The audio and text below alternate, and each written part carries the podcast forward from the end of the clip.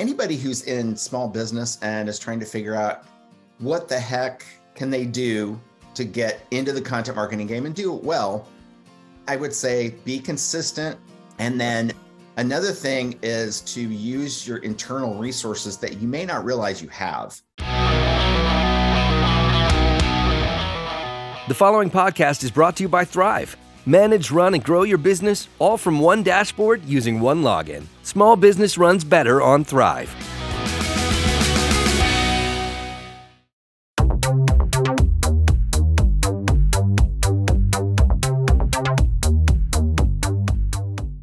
Hey, hey, this is Gordon Henry at Winning on Main Street. And today we have a special guest, John Egan. He's a content writer, strategist, and author. You know, if you've been thinking, how do I create content for social media that will actually get me customers? How do I blog and get attention? How do I create website content that will resonate with readers? This show is for you. John's book, uh, just out, is called The Stripped Down Guide to Content Marketing Success Secrets for Beginners. He says about the book, I share the basics of creating and sharing relevant, high quality online content designed to attract, educate, enlighten, and retain current and potential members of your audience. Pretty relevant. Over more than two decades, John has spent his career creating great content, most recently for well known companies in the finance industry, before that, as a journalist in the newspaper industry. He writes on highly useful but easily accessible articles on topics you've, you've probably seen his stuff. How much should you spend on a wedding gift? The hidden risk of subprime auto loans, things you can use. John is based in Austin, Texas. What should you get out of this episode?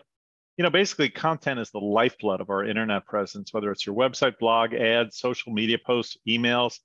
Content is really everything people see about you on the internet. And these days, that's pretty much everything anybody sees about you, period. So listen to John get smarter about how you can build your online business. This show is brought to you by Thryv. Small business runs better on Thryv. So, John, welcome to the show. Thank you. And sometimes when people intro me, I'm like, who are you talking about? I mean, it's like it's, it's, that guy who's been around for decades. Yeah.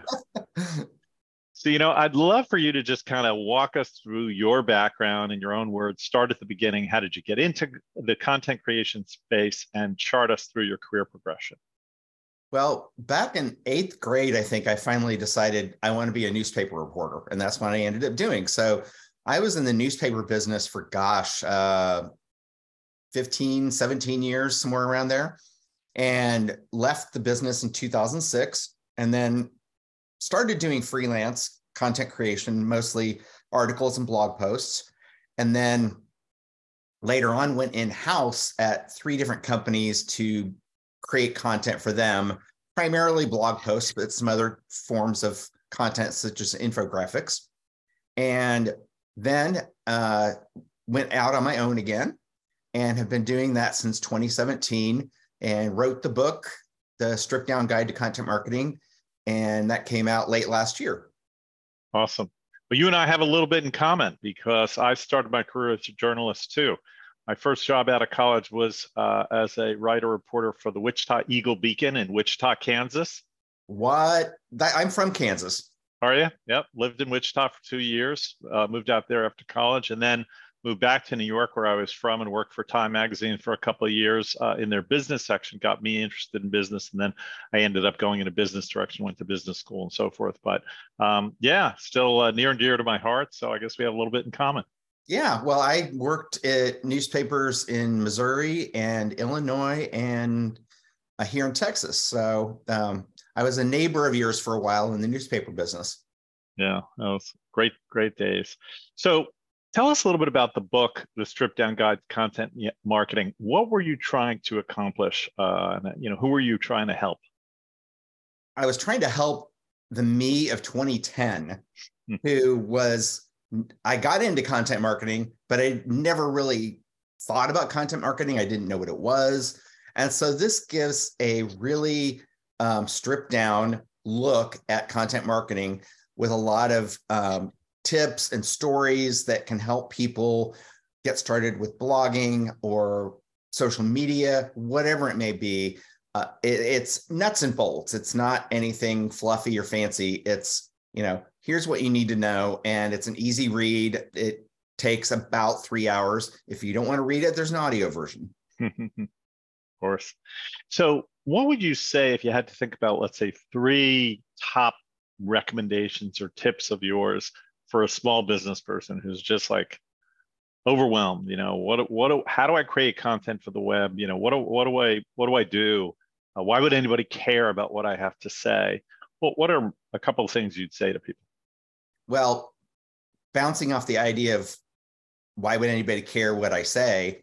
Um, if you are in any sort of business, somebody's going to care about what you have to say. Now, the thing is, and I talk about this in my book, you can't just go off on tangents and talk about, and I use this example in my book, Lady Gaga's meat dress. You know, if you're um, a plumbing company, n- nobody in your audience really wants to read about that or learn about that.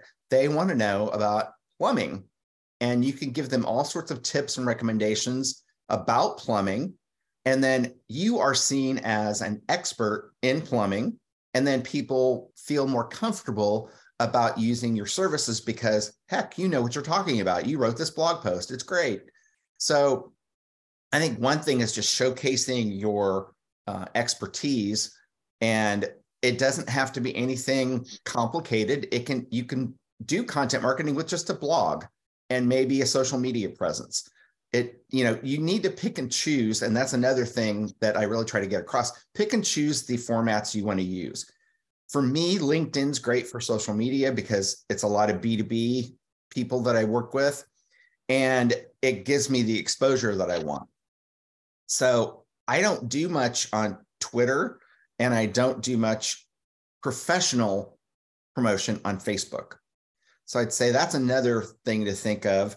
And then anybody who's in small business and is trying to figure out what the heck can they do to get into the content marketing game and do it well, I would say be consistent. You know, if if you are going to do blogging, do it once a week or once every other week, but be consistent with it because too often people start and stop and then you're not building an audience. And then Another thing is to use your internal resources that you may not realize you have. You may have somebody on your staff who is a whiz at social media, but you don't know it. So maybe you tap into their expertise with that. Maybe you hire an intern who is super good at writing blog posts. You need to get a little creative. I know small businesses by and large don't have like gigantic budgets for marketing. So be creative and look for ways to create content without spending a lot of money. And I know because I've done it at a startup where I had no budget, but we made it work and it worked well. Right. Um, in your book, do you talk about video and, and whether you do or not, do you recommend small businesses be thinking about video in addition to the, you know, written word? Yes. I, I think sometimes video can be very compelling because they're, they're visual learners and there are uh, people who are more word oriented in terms of what how they want to learn. So you may be able to capture people with videos, a 30 second video, a 45 second video shot on your iPhone or, or your, you know, whatever smartphone you have. And you don't have to worry about the quality. It's the message that counts. So there may be ways you can do both blog posts and video or maybe you focus entirely on video because that's where you think you're going to be able to reach most of the people who are interested in your products and services. Right. Now, another thought, you know, I think a lot of people get intimidated by creating content because they think, my gosh, you know, these are professional writers like you.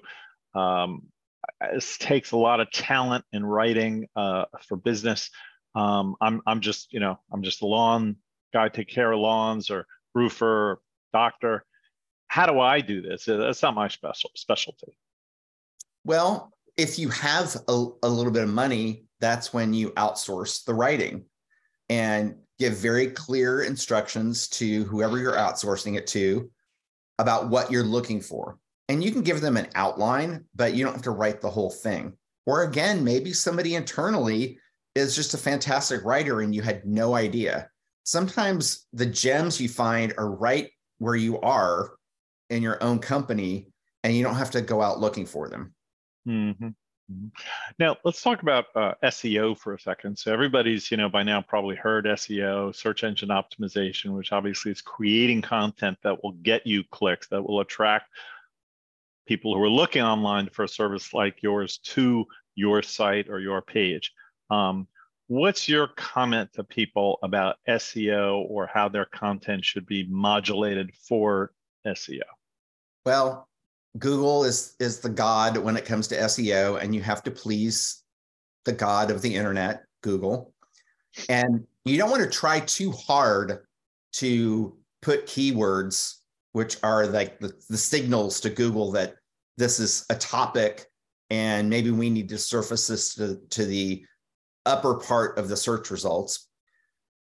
Don't try too hard. Don't get carried away with saying meat dress over and over again, for instance, um, going back to my Lady Gaga example. And I talk about that in the book that you you can overdo it.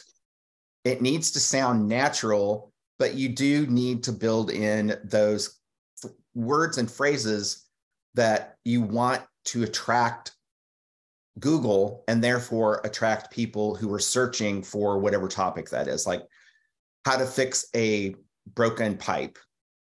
That may be one thing that you can get across in a blog post and you'll have that phrase in the headline for sure but also somewhere in the in the copy.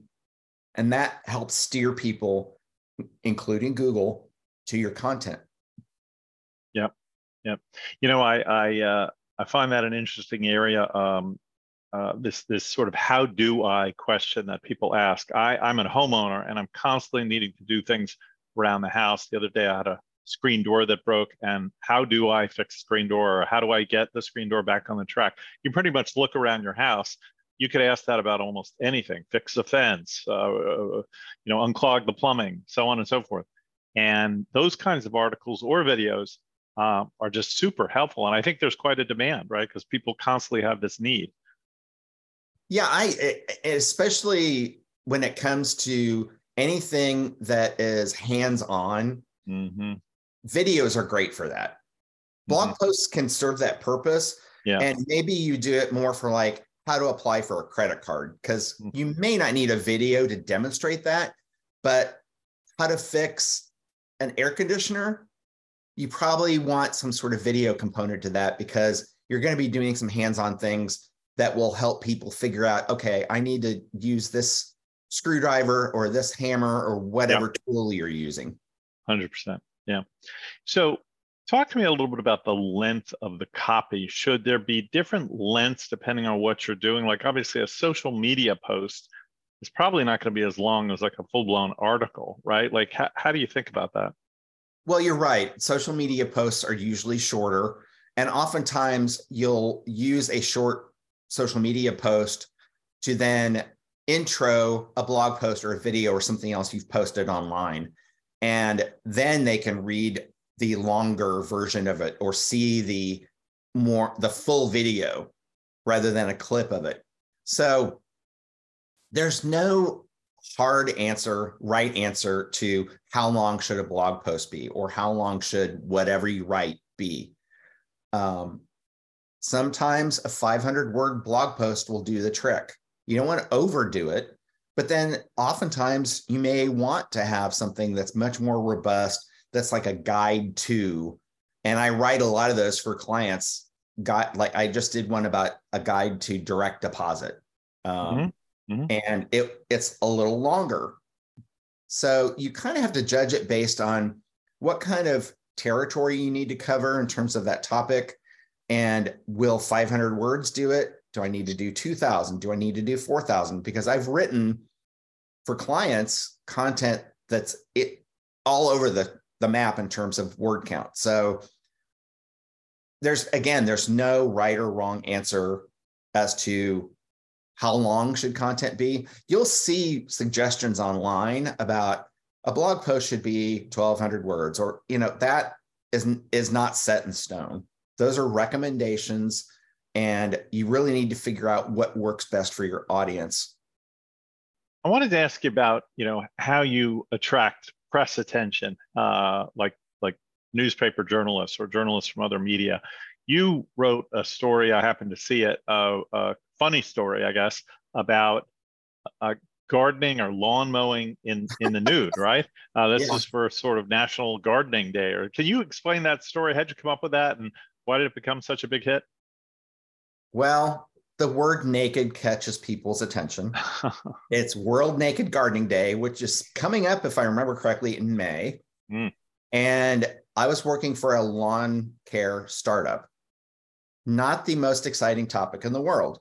So when you're trying to attract press attention, you sometimes need to do things that are a little outside the box. So I was doing research one day and I came across World Naked Gardening Day. I'm like, what?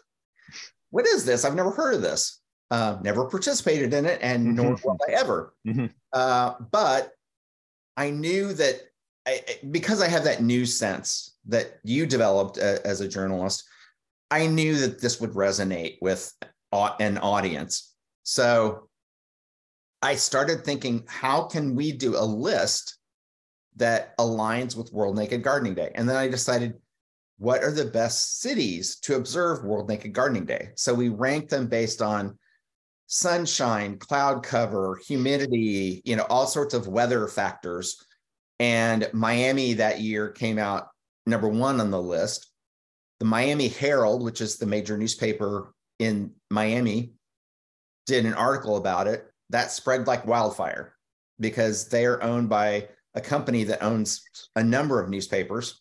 Um, and they all picked up that same story. So every newspaper in that chain of newspapers had it on their website with a link back to our study, our survey.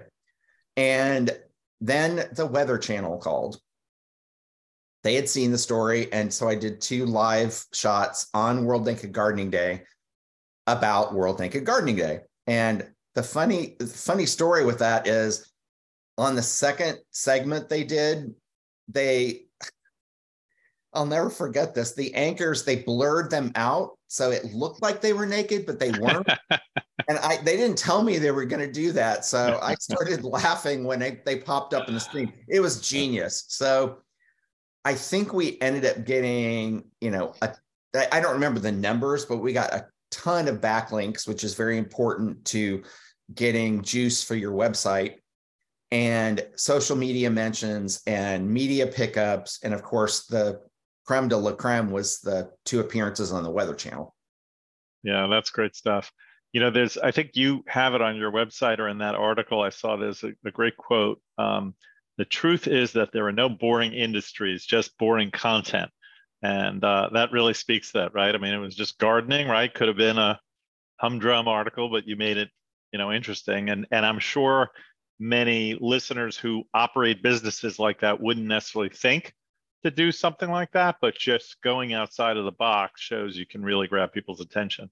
And that may not be something for every business you know? Right, it, right. That, you know you're you maybe you don't feel comfortable doing that right but you can never go wrong with how to content that instructs people on whatever is going on in your business in your industry and i will say getting back to the point about there's no boring content there's only boring industries i worked in three industries that many people would consider boring insurance, lawn care, and self storage.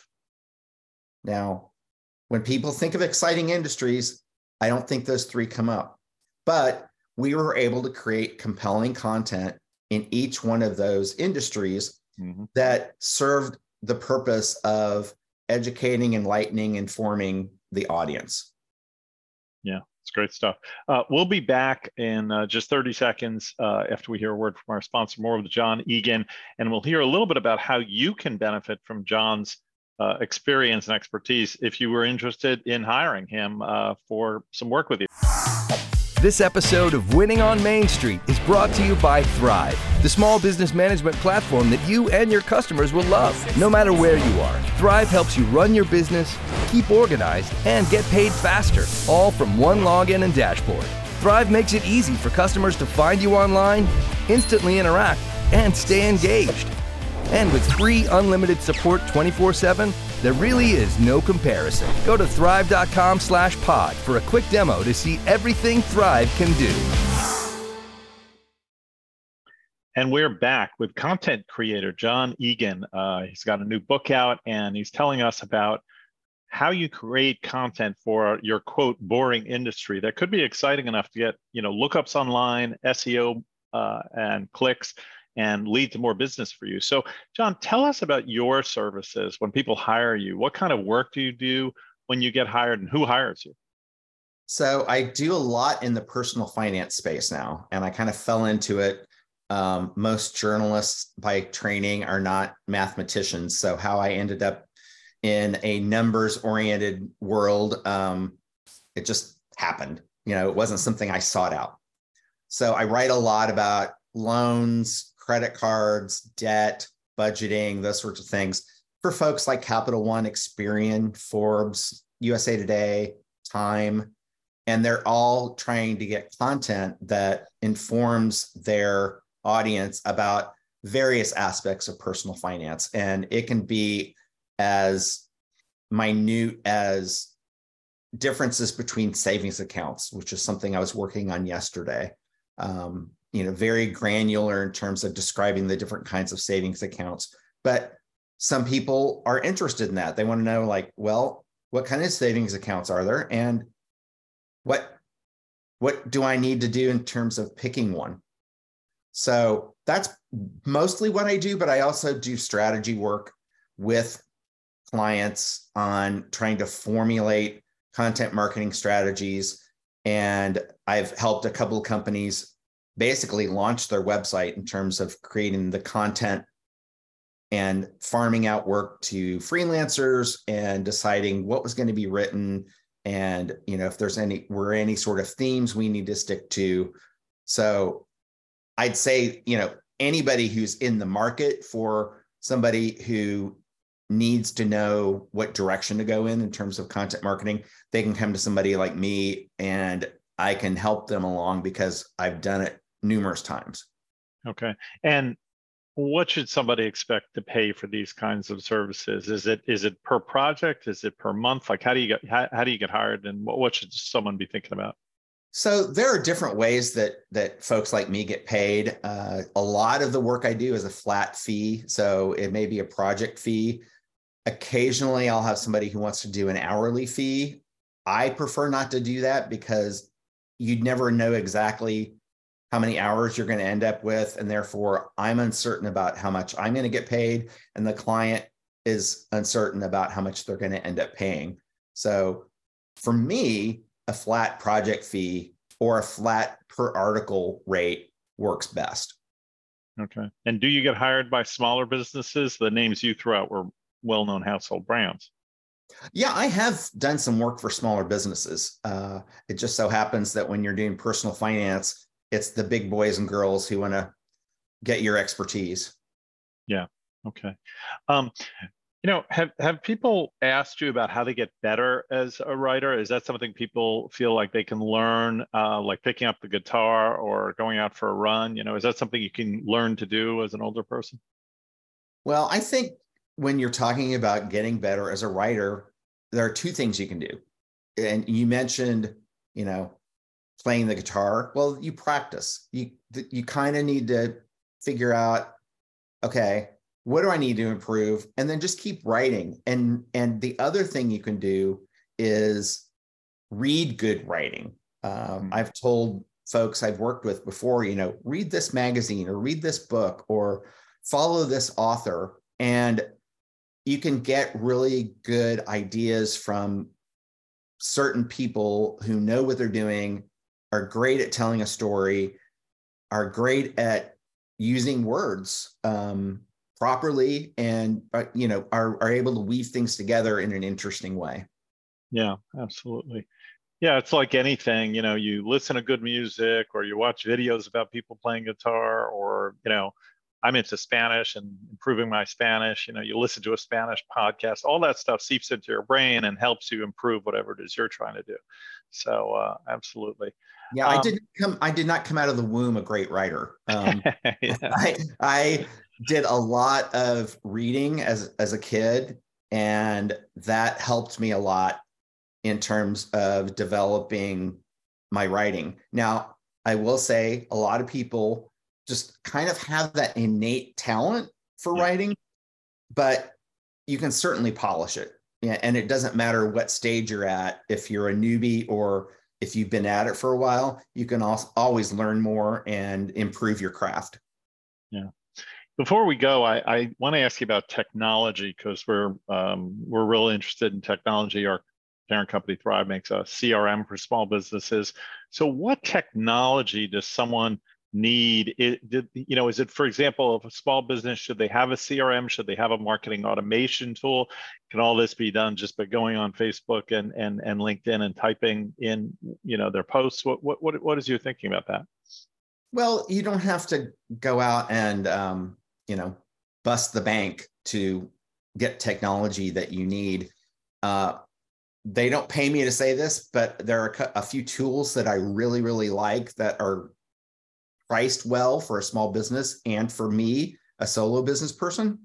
One of them is Canva, which is great at creating all sorts of graphics. I'm amazed at all the stuff you can do on Canva. It just blows my mind, and it doesn't cost very much. The second one is Trello, which is if you if you start creating enough content, you need a way to keep track of everything and and make sure you know where the moving parts are.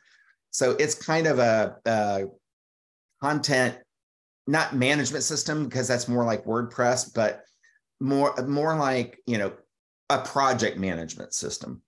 So it, and it's very intuitive. It's very easy to use. And then the third one I really like is called Social Pilot. And that allows you to schedule your social media posts rather than, oh, I need to post on Wednesday. So you sit down Wednesday and post it.